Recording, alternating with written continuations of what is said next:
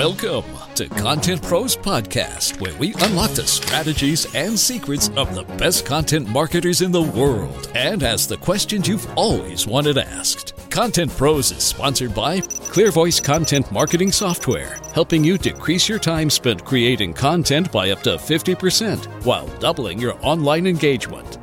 Convince and Convert, content marketing strategy advisors and counselors to leading brands and organizations worldwide. Convince and Convert makes your content better.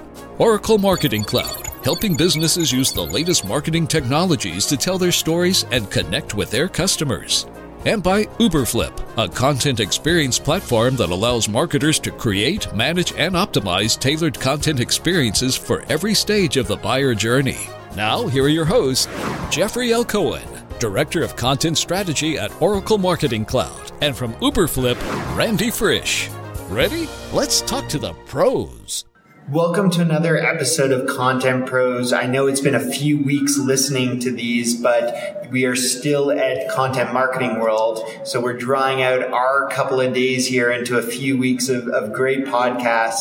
And uh, today, Jeff from Oracle Marketing Cloud and myself, Randy from Uberflip, we have found yet another person in the hallway here. We've got Justin Levy joining us from Citrix. Uh, this is going to be a great opportunity for us to discuss, you know, how things roll up in a true corporate content strategy where social gets involved and other other you know areas that we'll dive into shortly. Um, you know, Justin's role in the company is to oversee social strategy across Citrix at a corporate level. Uh, so many of us have probably interacted with some of Citrix products, but uh, maybe don't know the extent of different product lines and strategies they need to have.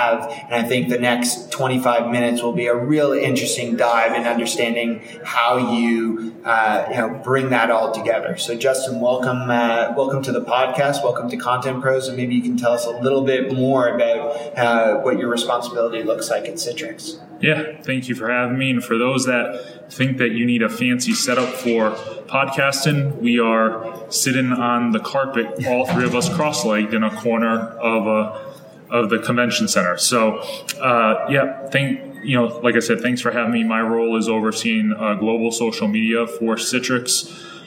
Uh, included in that is kind of naturally your major social media accounts, you know, your Twitters and Instagram and Facebook and what have you. But also we oversee our corporate blog. So that's where we publish uh, seventy to ninety plus blog posts per month.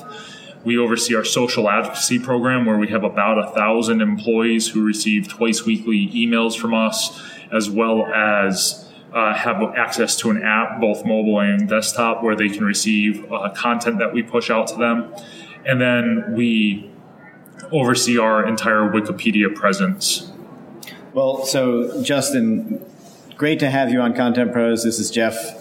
And there's so much to unpack here, but I think that the place that I want to start is a blog, because lots of content marketers are told, If you're if you're going to start in content marketing, you need a blog, you need a, a hub, a home, obviously something to support your social channels.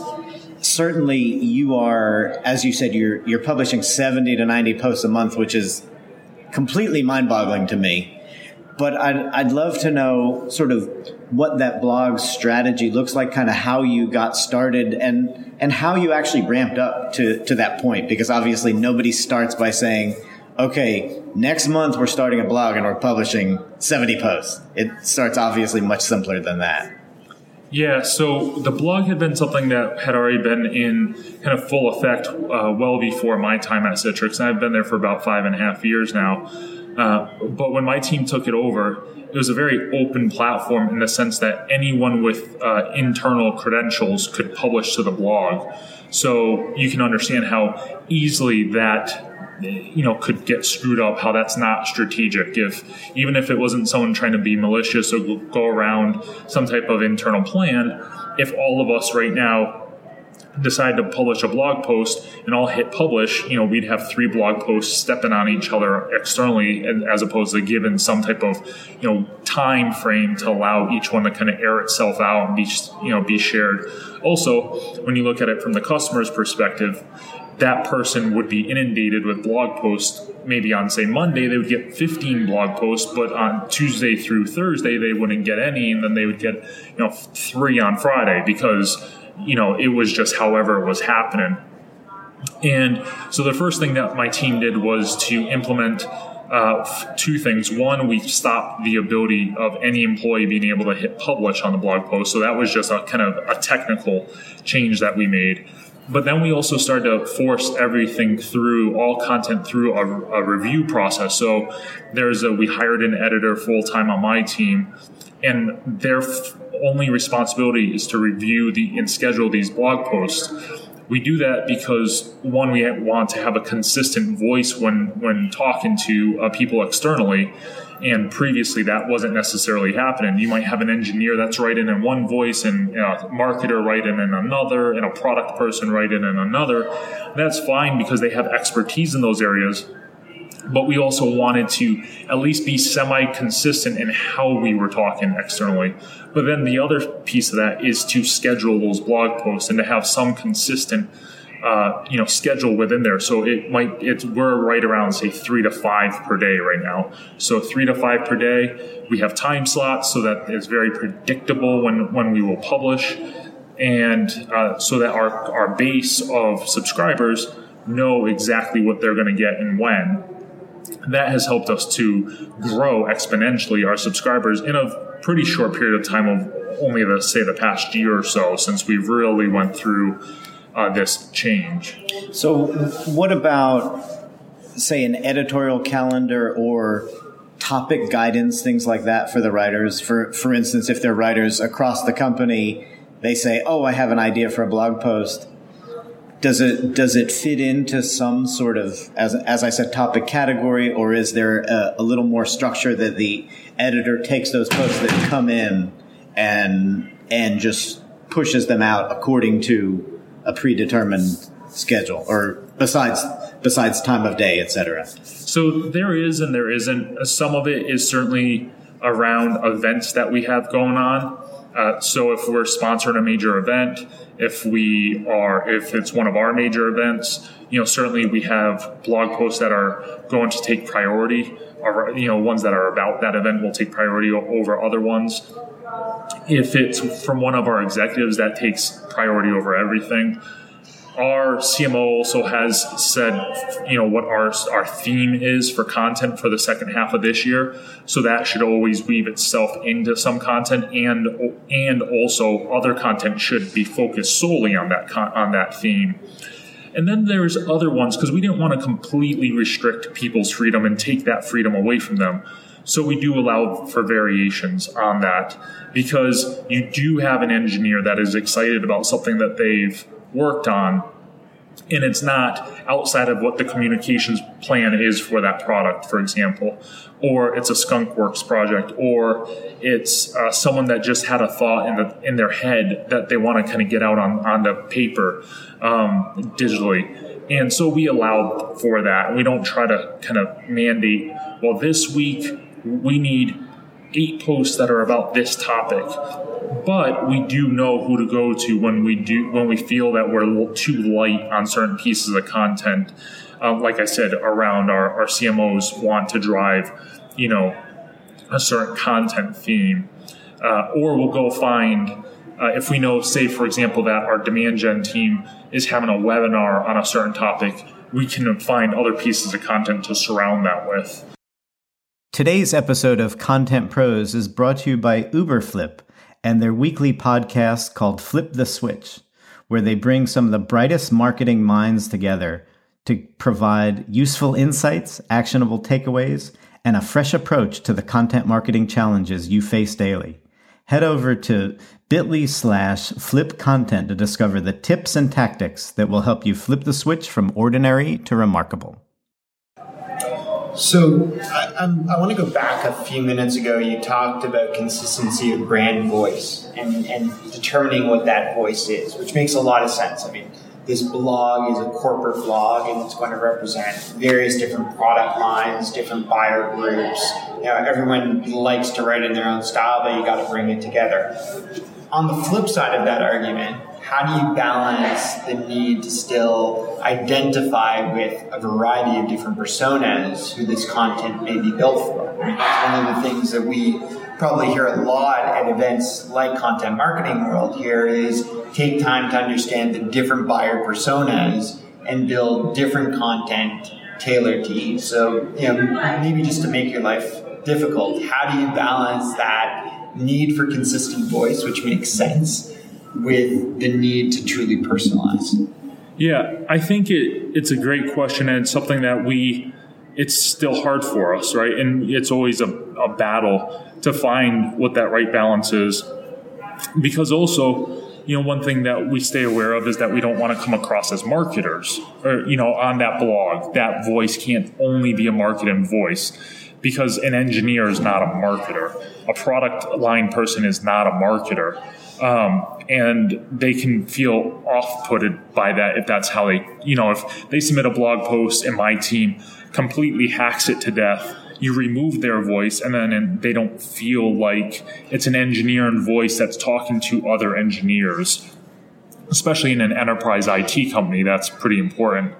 So we try to tailor a content to those different personas based on the people that we know they're who are writing the content, and uh, with as minimal editing as possible when we publish that content. So we try to, in those cases, we try to, for example, maybe just make sure that's not one long run-on paragraph of three hundred fifty words, or, you know, try to include more white space on the in the blog post, or ensure that there are link backs to key landing pages for us or things of that nature without trying to edit their voice too much, because they are writing uh, to their per, to their key audience uh, internally.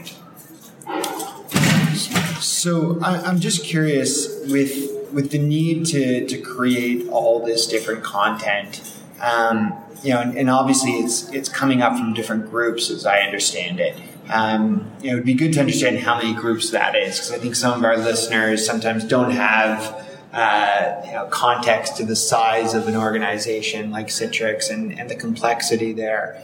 But how do you how do you ensure that everyone is contributing and contributing with that same tone? So going to the strategy side of it, uh, a lot of us who have smaller teams or teams that operate as separate product lines, they'll have their own kickoff each year. But I assume in your case, you almost need to have a kickoff before the kickoff to set what that tone is across the company. So can you maybe just talk to us about how that happens, how you get everyone rallied on the same page from a messaging perspective?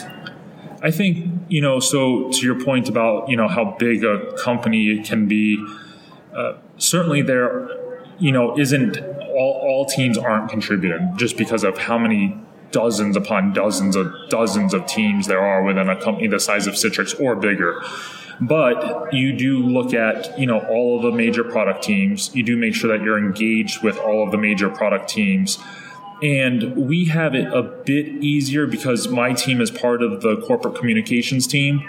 And in, as part of that team, of part of the Corp Comms team, sits P R and, uh, you know, the analyst relations group and employee communications and executive communications and so on. So naturally, those teams are interfacing with the product teams as well. So therefore, we go to them and work with them on, okay, so you have a, a launch coming up for this product.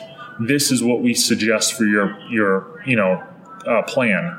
We're going to put out a press release or we're not. We're going to pitch the media or we're not.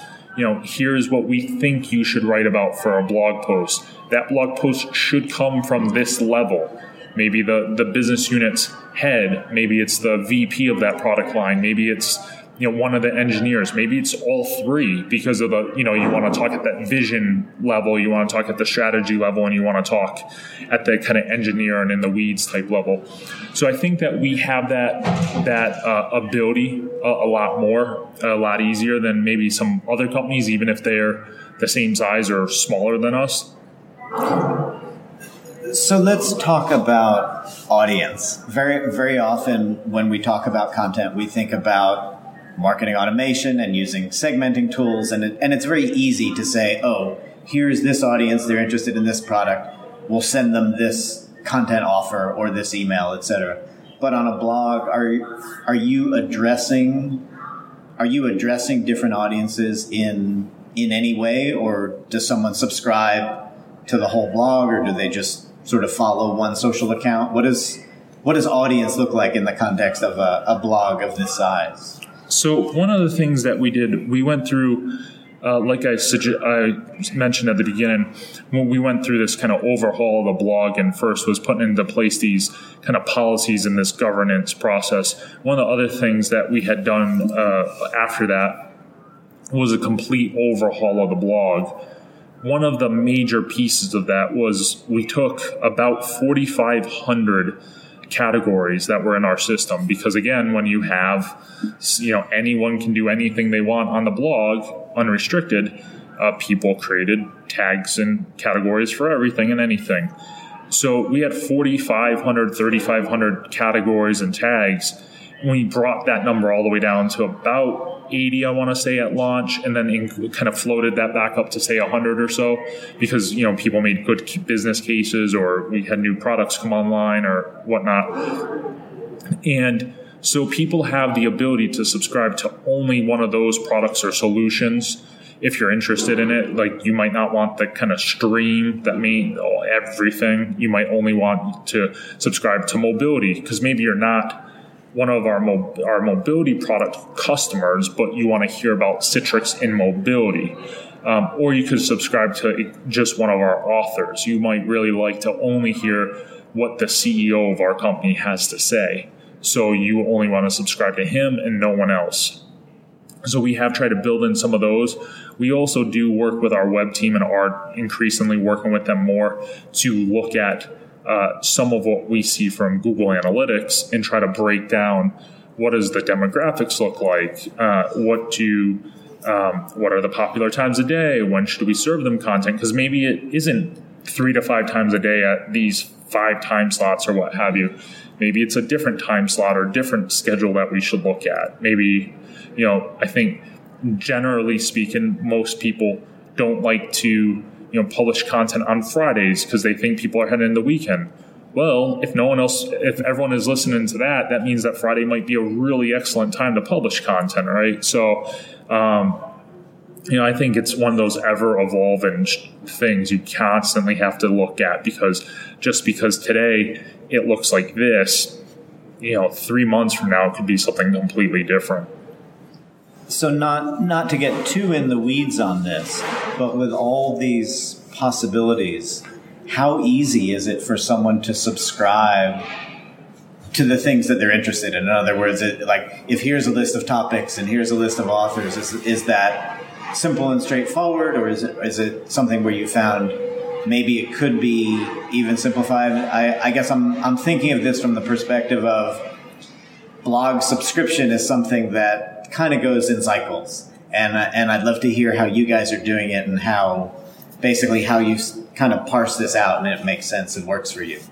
Sure. So I mean, I think that the easiest thing, of course, or by far, and it's gonna it's like this on any blog, is that you prefer people subscribe to the whole thing, and that's the option when you're on the page.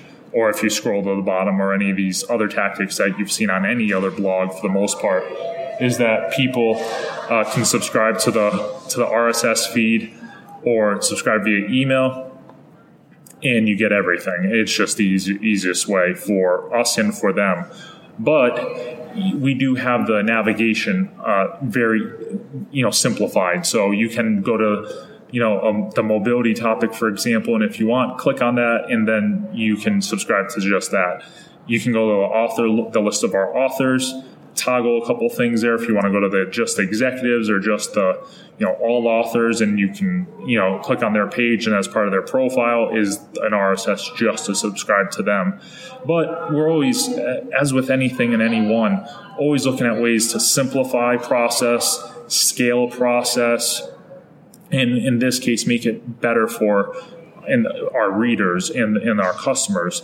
So we look into, uh, you know, we're just going through a round of updates right now. And so we're looking at what, what processes are are or aren't working well, both internally on the blog, kind of behind the scenes, and externally. We'll make some changes. Probably a few months from now, we'll look again. You know, what new feature do we want to add? What what features need to be tweaked or removed? Gotcha. So just jumping back to an earlier point in the conversation, you mentioned something that caught my attention. You mentioned owning the Wikipedia page. And it's funny, I mean, you know, when you ask people their favorite form of content to create, they'll usually tell you blog, video, or infographic, something of that sort. Very seldomly do you hear someone say, oh, I love contributing to the Wikipedia. You know, Wikipedia is almost one of these things that's just there. You know, we don't even know how it happened. You know, it's like the world being created. You know, there's various different versions of how that post got there in the first place. But maybe you can talk to us a little bit about the ownership of, of that property, because it's it's one that a lot of people rely on for information, um, and, and how that becomes part of your strategy. Yeah, so I think that, you know, one of the things that people don't realize uh, often is that, and when I say people, I mean, you know, if you're in a brand strategy role or anything like that, is Wikipedia typically is the first place that people go to look at a brand or a product if they have a page, because if you go search for that that brand or that product, number one is always going to be the website, the brand website. Number two generally is going to be Wikipedia. So when you want to talk about, you know, page one dominance and all this, when you hear, you know, S E O authority ranking and how important that is, Wikipedia is up there with your brand website. And so it becomes very important to pay attention to. About uh, a year and a half, two years ago, my team uh, took over, took over slash found out that, you know, Wikipedia was in our area of responsibility, and um, we ended up realizing uh, that we had to, you know, look, take a step back and look at it uh, externally as how how many articles do exist, how many, you know, do we want to fix and update. Because we didn't know. It wasn't something that we had kept any kind of control over, or, again, didn't have as our area of responsibility. So we brought on an agency uh, that specializes in this. And uh, to your point, you know, people don't understand how Wikipedia articles appear. They think they just show up. And Wikipedia is this very interesting community that you have to have kind of Wikipedia relations. You know, there's editors that you have to uh, work with, and if you somehow post your get your updates directly posted and an editor comes across it, they can roll back those updates. And so we started with this overall audit uh, that was presented back to us, came back with a number of suggestions. Um, a lot of them Uh, were, all of them were very great, but we prioritized which ones we wanted to, to move on first. And then uh, starting with the main Citrix article, we started to work through that process. Now, what's interesting is that you you will inevitably go to Wikipedia and find all sorts of articles that you would be very confused how they ever got there. And that's because maybe an editor hasn't found it yet. You know, Wikipedia editor hasn't found it yet. That doesn't mean that it's right or that it, you know, should stay on Wikipedia, because Wikipedia is all about how to have multiple, endless number of references. Like your your website is not considered a reference. Your press release is not considered a reference. It has to be a third party, and substantial third parties to even be considered, um, and to, again, not have a chance of being rolled back. So we started this process and now have, you know, gone through it with uh, a number of our, our, our products and, our, uh, of course, our company. We've also had pages removed. We've had things merged. Uh, but, yeah, you know, we see uh, Wikipedia being very, very important and very key to it because of how relevant it is when uh, it comes to the to organic search. I feel like you could keynote next year's Content Marketing World uh, you know, topic on Wikipedia and the keys to, to effective Wikipedia writing. I mean, this is something that's I, I find it really interesting. I'm curious in, in one aspect of that in terms of, you know, we think of Wikipedia as something that is found, But is it something that we want to link to? Is it something that actually becomes part of your distribution strategy in any way? If you really start to manage it properly, in theory, it can be a very, uh, I think, trusted, authoritative place. Are you linking to it? Again, I know you handle a lot of social strategy. Is the, are these pages becoming part of your arsenal for what you're going out to communicate, what, what Citrix is about? No, I mean, I wouldn't say like, you know, there's not a, we don't have a blog post, for example, and then we link back to our Wikipedia page or something like that. But it is important to consider when you, when you are looking at all of your content, right? Again, like you mentioned, infographics or blog posts or your tweets or your Instagram posts, great. But Wikipedia should be part of that. It's not, you know, people... And I I love uh, Snapchat, you know, conversations as much as the next person, um, though I don't actively use it. But people want to have a talk, a conversation about what's your Snapchat strategy. In this case, and in this kind of segment of our, our chat, you know, people aren't talking about Wikipedia. Well, Snapchat isn't showing up in Google search. Wikipedia is. So, um you know, if you want to talk about content and organic rank and how people are going to find you, you know, it's it's it is important. Today's episode of Content Pros is brought to you by ClearVoice. Need a freelance writer? ClearVoice Marketplace can help you. Looking for trending topics or influencers? No problem. ClearVoice Content Studio is the answer for that one. Looking to store all your brand guidelines, keywords, and personas in one accessible space? That's right, ClearVoice can do that too. Even pay all your writers from one secure account. Go to demo dot clear voice dot com for a free demo and tell them your friends at Content Pros Podcast sent you. So one last question I had for you before we wrap up. Again, to remind everyone, we're at Content Marketing World. Uh, we're taking in a lot of great speakers, a lot of, you know, disruptive ideas. What's what's one, I know it's day one here, but what's one key takeaway so far that you're going to bring back to your team as a focus for the rest of this year or twenty seventeen planning? I think one of the things that... Um, that was talked about in this morning's keynote, again, day one, um, was Lars from Lego. And it's to not underestimate, it depends on the brand, right? Not every brand's going to have this, but not to underestimate two things. One, the amount of content that your community will naturally create. Um, you know, Lars talked about how, uh, you know, so many people are f- uh, fans of Lego that they create a bunch of the content for Lego. Essentially, you know, they're the ones creating content, and, you know, Lego has this opportunity to help them share share out that voice, and uh, can do that much easier than, you know, this multi-million dollar, you know, spend t- that they could easily do being the company size that they are.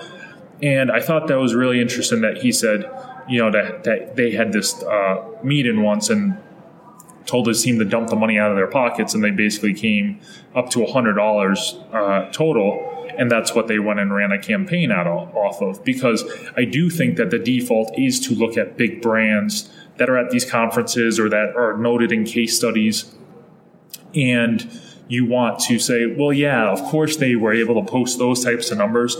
They threw millions of dollars at it. Um, sometimes that's the case. But pe- those of us that work at big brands know that a lot of times that's not the case, especially in social roles. Um, it might be more than a smaller brand, um, but in kind of reference to size, it's not that much. So to see a company like Lego be able to execute a com- uh, campaign on, say, a one hundred dollars budget um, is really interesting and really key, and should Uh, help anyone, whether they were in that audience or they're listening to this, rethink what the, you know, possibilities are. You know, you could take one hundred dollars and do something really creative, um, no matter the size or scale of your team or company.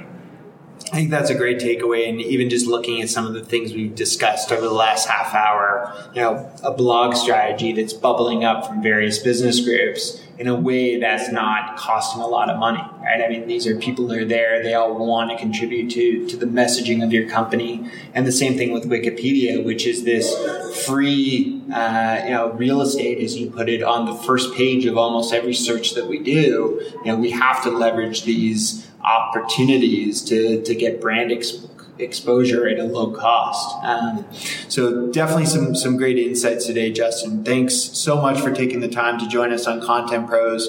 Uh, we are hoping to still get a couple more people that we meet with. Well, Jeff and I are here at Content Marketing World in Cleveland. Uh, if you want to find more of those podcasts, either looking back or looking forward, the place to go is Content Pros Podcast dot com. Uh, you can also find all of these podcasts on iTunes, where you can leave us a review for anything you want to hear more of, less of, what have you. We want to make this a, an opportunity to learn and take away some key key insights as Justin's provided us today. On behalf of uh, Jeff Cohen from Oracle Marketing Cloud, I'm Randy Frisch from Uberflip, and thank you until next week. Thanks for tuning in to Content Pros. Please leave a review and subscribe on iTunes or your favorite podcast listening app. Go to Content Pros Podcast dot com for a complete show archive and greatest hits. Content Pros is sponsored by ClearVoice Content Marketing Software, Convince and Convert, Oracle Marketing Cloud, and by Uberflip, and is produced by Convince and Convert Media. Find more great shows like Content Pros at Marketing Podcast dot com, the first search engine for marketing podcasts. Podcast imaging by Audio Bag dot com.